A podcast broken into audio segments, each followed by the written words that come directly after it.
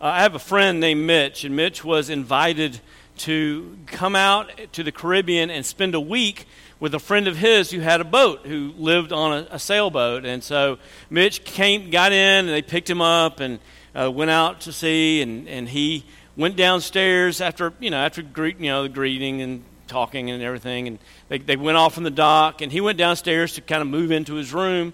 And he was tired from the flight, and so he decided he would just lay down and take a nap. And not long after getting on the boat, uh, the ship jumped. It's not a ship, it's a sailboat. The sailboat jumped and, and leaned over on its side and rolled Mitch out of bed. And he's terrified, and he's like, We're in a storm. What in the world? He's never been on a boat before. He, he, he gets, himself up, and he grabs hold of the rails, and he's terrified of what's about to come next. And he, he goes up the steps, and he sees his friend laying with his hands behind his head on the bench. And he says, Who's driving this boat? And his friend looked at him and said, I am. Now, would that comfort you? Uh, Mitch had no idea what sailing is like, and that's actually good sailing if you keel over on the side. And his friend was having a blast, and autopilot was taking care of getting them where they wanted to go. But he didn't know any of that. All he knew was that the person who was, said he was driving the boat was laying on a bench with his hands behind his head. That's all he knew. And he was terrified. He wanted to see someone capable, someone paying attention someone on the captain's seat. Let me ask you a question. The last couple of years, have you felt like the world's tilted and jumped? Have you wanted to go running and to see who was behind the wheel? Are you thinking that if there's anyone behind the wheel at all, he's clearly asleep? I think a lot of us think that way feel that way. We wouldn't admit it because we're Christians, but we feel that way. And the Apostle John felt that way. All the leaders of the, the newborn Christian church had been hunted down, tortured, and killed. He was the last one of the originals, and he was shipped off on this island, uh, a prison island, where he was working in the marble quarries. Uh, and he was going to be there till he died. And he was frustrated, he was worried, he was anxious, and God knew where he was and knew what he was thinking, and he gave him a vision. And what God thought that John needed more than anything else was to see the throne of heaven. And most importantly, see that someone is on it. And I think that's what he wants us for us as well.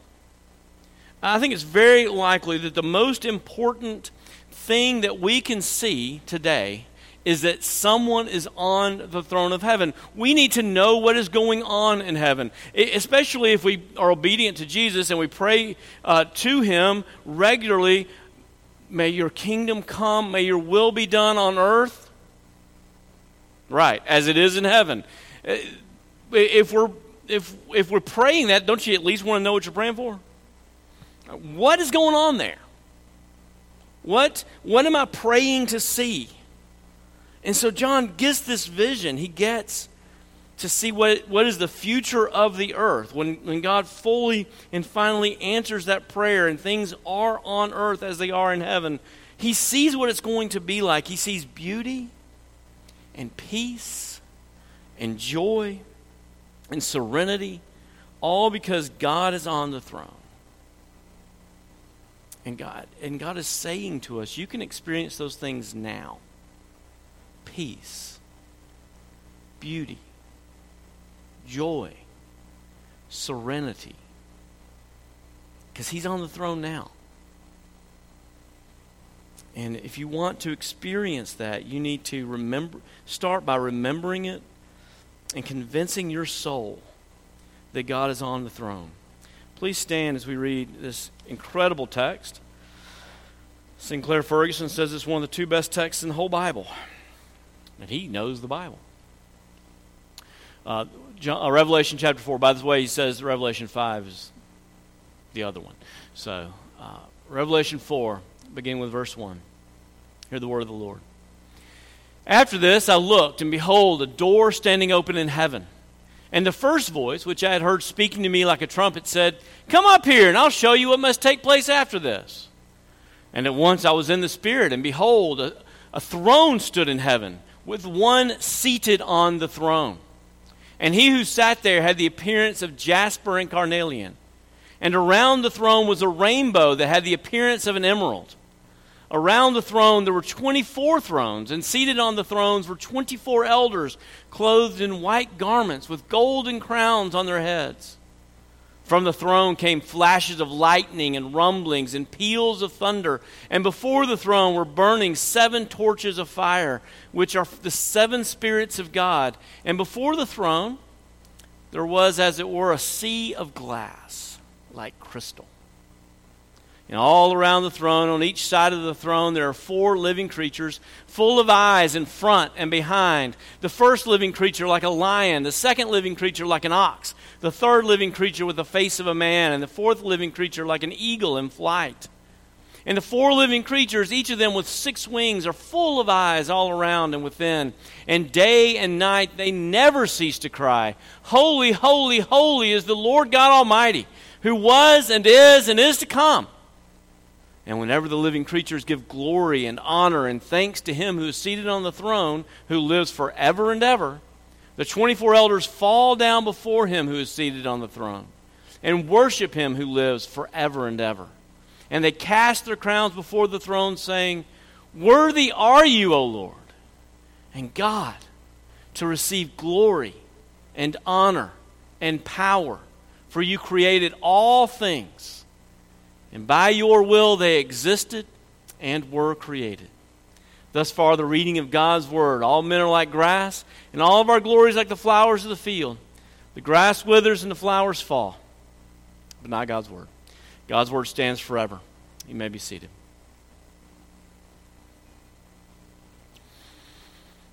Beauty, peace, joy, serenity, all because God is on the throne.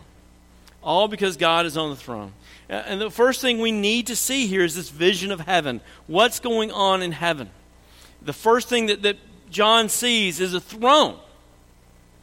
Same throne that, that Isaiah saw when he, when he came into the temple and he was, he was scared because King Uzziah was dead and he didn't know what the next king was going to be like, but it was very unlikely he was going to be as good. And Uzziah had reigned for 40 years, and they had been 40 good years for Israel and, and Judah and, and he felt the turmoil coming. In the same way, John feels the turmoil coming. He knows that the, the tribulation is upon the church and is, is going to last for a very, very long time. And he needs comfort. And to comfort him, God brings him into heaven.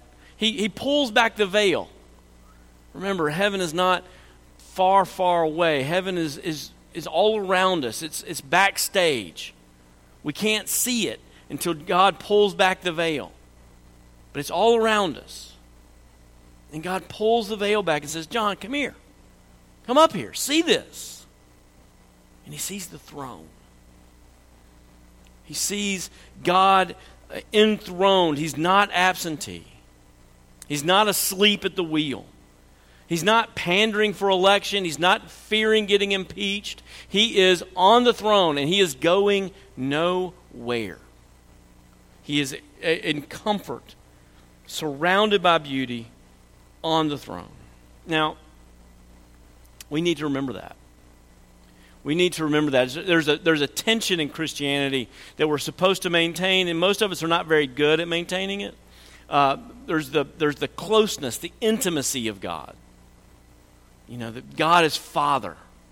God is as friend. God is as comforter, very near us, knowing our, knowing our feelings and our souls even better than we do, knowing the, the groans of our souls. We don't even, aren't even really able to put our prayers into words. We can just groan, and God knows us so well that He interprets those groans. He, he hears them, He knows us.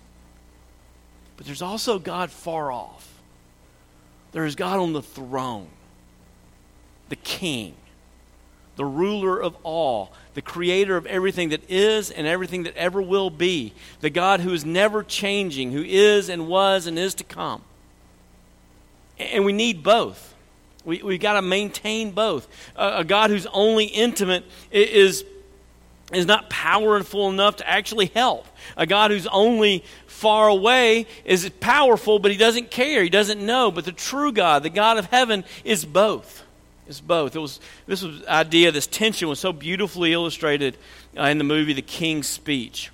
Uh, it was a great little movie. It came out a few years ago, and it's about uh, you know the new king. He's he's put on the throne. His brother uh, I can't remember all the names, and so I'm not going to try. But his brother abdicated the throne, and he was he was made king. And he comes home. He's got two daughters, and he comes home after being made king, and his daughters uh, see him walk up the stairs. And uh, the, the younger daughter starts to run to him, and her older daughter, who's now the queen, grabs her by the arm and says, No, no, no, no. And she bows. And she says, Long live the king and her, her dad says, Come here. And she goes and runs into his arms. That's, that's a beautiful picture of what it's like to have a king as father. We have both the one to whom we bow and the one who says, Come. And we run into his arms. That is who is on the throne. And this throne, everything about it is important. It's, it's beautiful. There's a, a rainbow above it, he says. It's like an emerald. And it was kind of interesting to read the commentaries. I'll go and tell you right now if you want to understand the book of Revelation, the rule is read one commentary. If you want to be thoroughly confused, read a lot of commentaries. Uh, if you read one, you have a pretty good idea what it's about. Um, but all of them kind of it's just cute how sometimes you get kind of bogged down in the details. And they're like, what would it be like to be a rainbow that's an emerald? I don't know. Rainbows aren't green. I don't think he's saying it's green. It's a rainbow. I think he's saying that it's permanent. Like when you see a rainbow, it's, it's fading, isn't it? It's always fading. And it's, it's, they don't last, they're, they're temporary.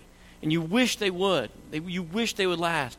But this one is permanent. It's got that, that depth that strength of an emerald. And that's the rainbow above him. It's, it's this promise that's never going anywhere. This promise that he is for his creation and he's going to maintain it, that he loves it. And there's, there's beauty pouring out of it, there's, there's beauty all around it. And that beauty affects us, doesn't it? Beauty affects us if you let it.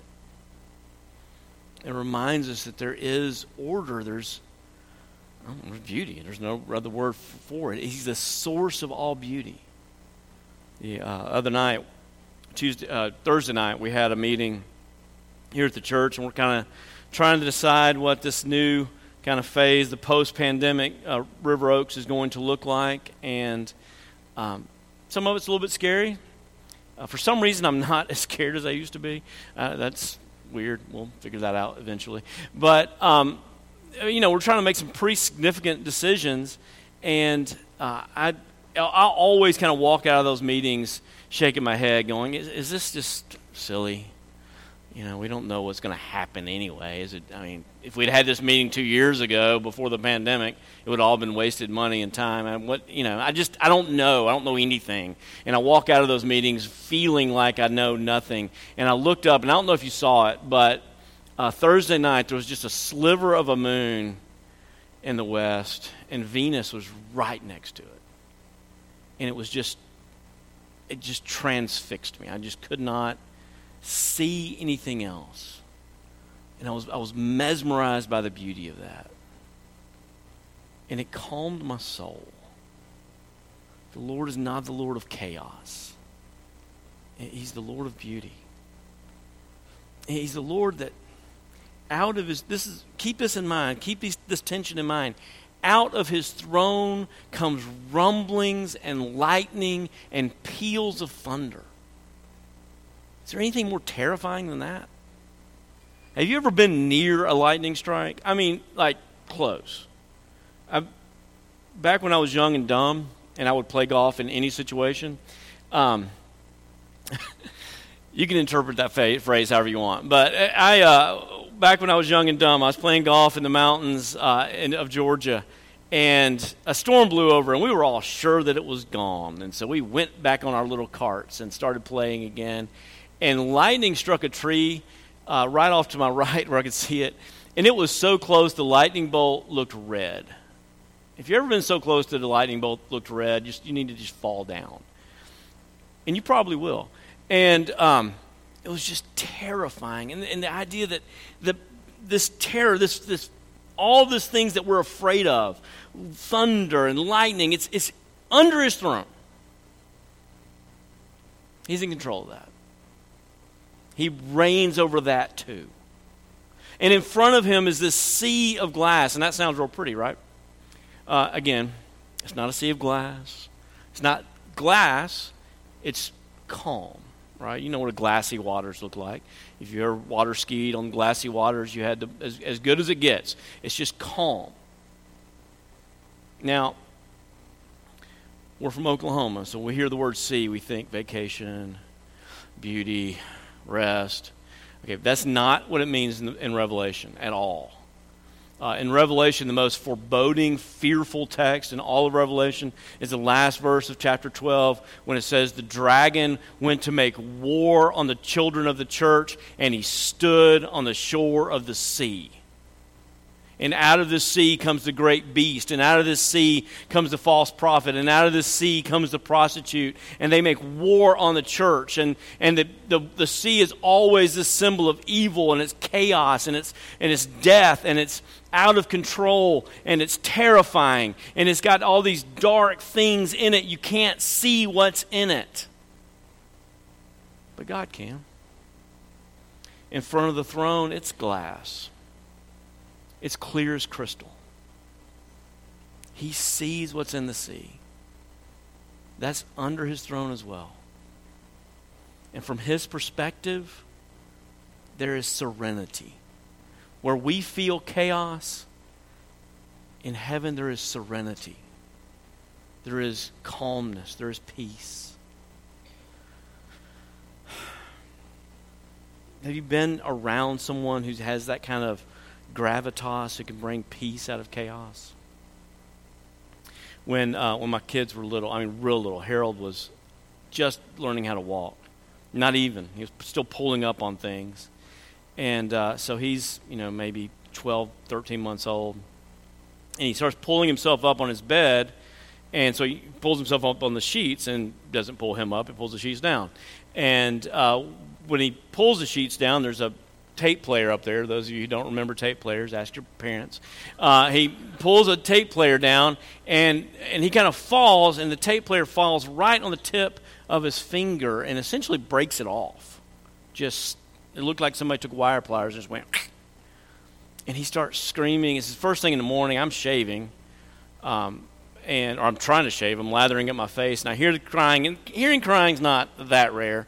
And so I keep shaving, and then all of a sudden Bianca brings him in. There's blood pouring out, and I wipe the shaving cream off my face, and I'm like, "Well, let's put a band-aid on it." And you look at it and go, "No, I'm not doing that. Let's go to the doctor."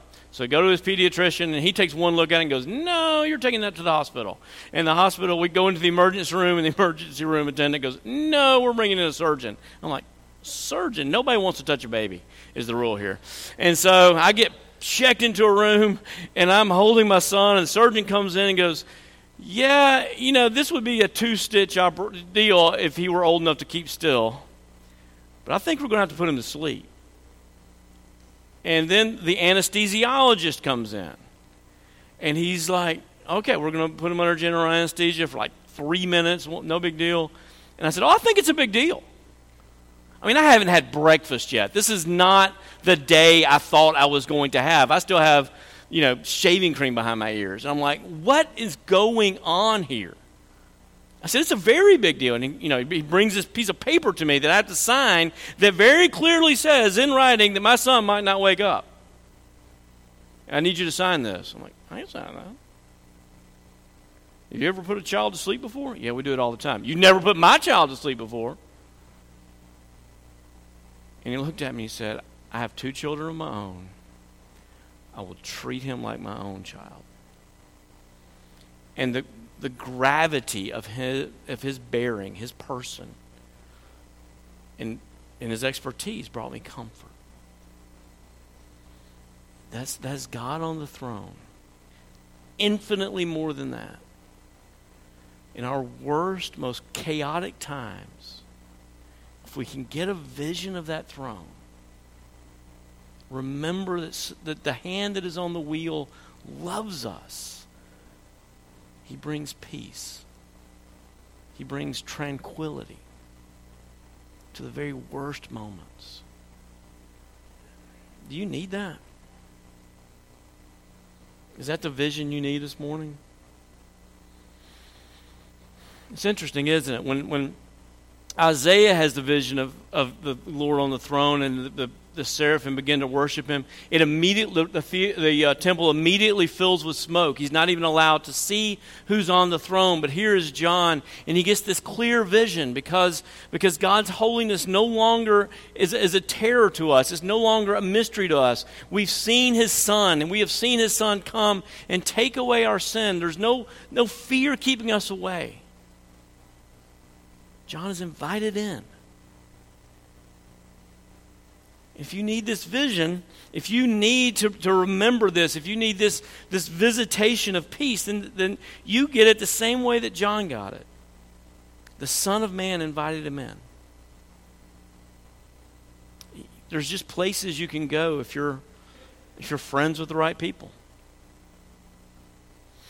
Um, there's just places you can go if you're friends with the right people. I always thought it would just be amazing to be, you know, a kid in, in some Washington, D.C. school and have the president's children for friends. Wouldn't that be amazing? Can't you just see yourself like going into the White House residency and seeing, you know, George Bush up on the couch with his shoes off and his sock feet, like watching the Rangers play baseball? Be crazy. It would just be like this surreal experience to think that the president has sock feet. Um, socks on his feet, not socks for feet.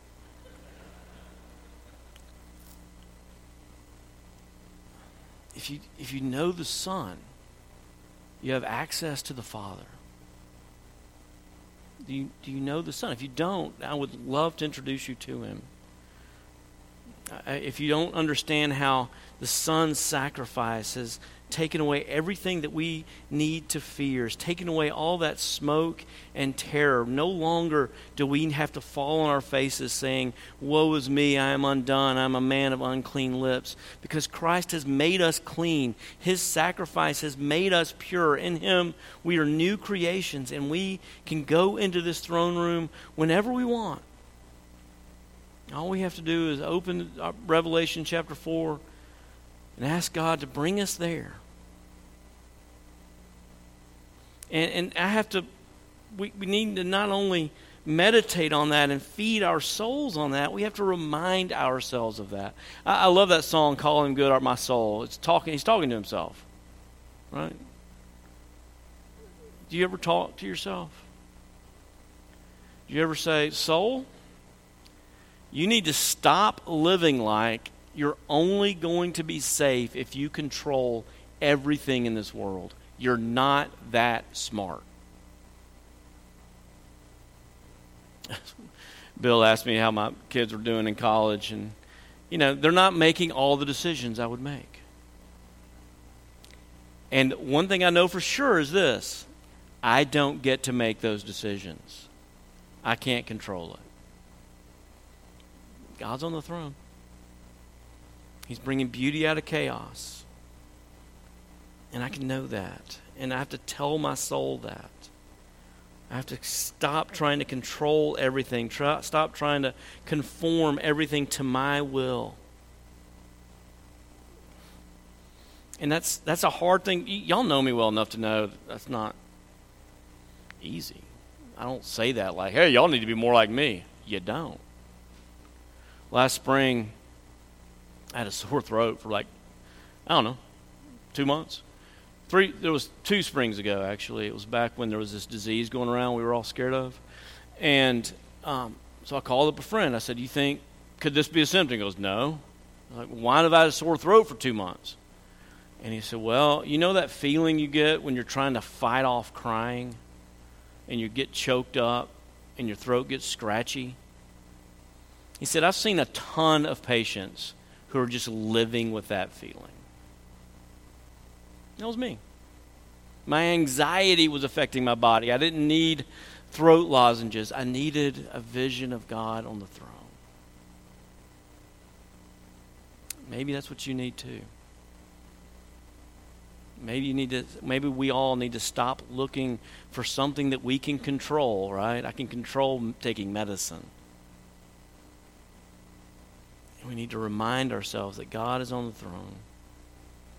And maybe we need to stop acting like we're uncared for orphans on the streets, getting blown around, begging for, for bread. Maybe we need to remind ourselves that we are prince, princes and princesses, children of the king who bow but also run into his arms. Maybe we need to remind ourselves to start acting that way. Maybe we need to act like we are uh, right there. That would be a good idea, wouldn't it? Let's, well, maybe we should just practice it. Maybe we should would do what the people there are doing. What, what's going on? You have these four terrifying sounding creatures, but they're the representatives of all the earth, right? You have the king of birds, an eagle. You have the king of the wild beasts, the lion. You have the king of the domesticated beasts, the ox, and you have the human who's supposed to be over it all, is representative of all creation, doing what all creation does, everything except the man, right? What does all creation do? Psalm 19, day after day, night after night, the heavens pour forth speech, worshiping the Lord, glorifying God. And that, that's what's going on here. And some people read this text a little too literally. And they're like, You mean when we go to heaven, all we're going to do is say, Holy, holy, holy is the Lord God Almighty from who is and was and is to come? They, they says they never stop doing that. Is that what? No. You're, wouldn't I get tired of saying that over and over again? Yeah, sort of. I mean, do you ever get tired of hearing your mom say that she loves you? Do you ever get tired of, of telling your wife that she's the love of your life? If you do, you better not admit that one. Uh, but even, you know, silly things we don't get tired of, right? I mean, do you ever get tired of yelling boomer sooner? I went to the Oklahoma State game. This is the first time I've been to two games, and this was and they're very far apart. And all of a sudden, somebody started yelling orange, and everybody started responding, Power! And I couldn't help but laugh. I was just thinking, you know, their colors are orange, black, and white. I'm glad they picked orange. Because if they were yelling black power or white power, that's going to be problematic. So at least they got that one right. But everybody just knew what to yell magically. In the same way, everybody in heaven knows what to yell. I need y'all to know this. This is the fight cheer, right? If you went to Ole Miss and somebody yelled, Are you ready? you would know how to respond with a just dreadful, terrible cheer that no one ever should say. And, but if you're in heaven and somebody says, Holy, holy, holy, the Lord God Almighty, you're all going to say, You'll say it a lot better than that, though. Ready? Holy, holy, holy is the Lord God Almighty. Better than that. The Holy, holy, holy is the Lord God Almighty. There's two or three people still not doing it. I'm not going to stop until I see all those lips moving. Everybody, that means you. Holy, holy, holy is the Lord God Almighty. Now, you think you're going to get tired of that? You're not going to get tired of that, but you, you won't be saying it all the time. It's figurative, like everything else in Revelation. But that's, that's what those trees out there are screaming right now. That's what those birds are saying right now. When, when you walk up on a, a possum in your yard and he looks at you and hisses, you know why he's hissing? Because you're not saying it. And he knows what you're supposed to be saying. And he's wondering why you're not. We're the only creatures in God's creation that don't sing that out 24 hours a day in whatever we're doing. And when we do, when we, when we join our souls together with the creatures in heaven, we begin to experience what the creatures in heaven experience the peace, the beauty, the tranquility that Christ has brought us, clearing out the smoke, and lets us enjoy. Please pray with me. Our Father in heaven, how we long to see that crystal sea, how we long to see those waters that are churning around us, frightening us and exhausting us. How we long to see them go calm and clear. And we will trust that that is what they are for you. And we come to Jesus fresh and new.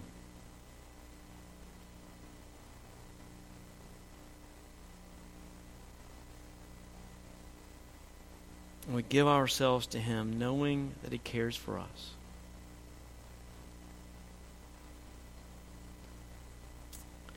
It's in Jesus' name that we pray. Amen.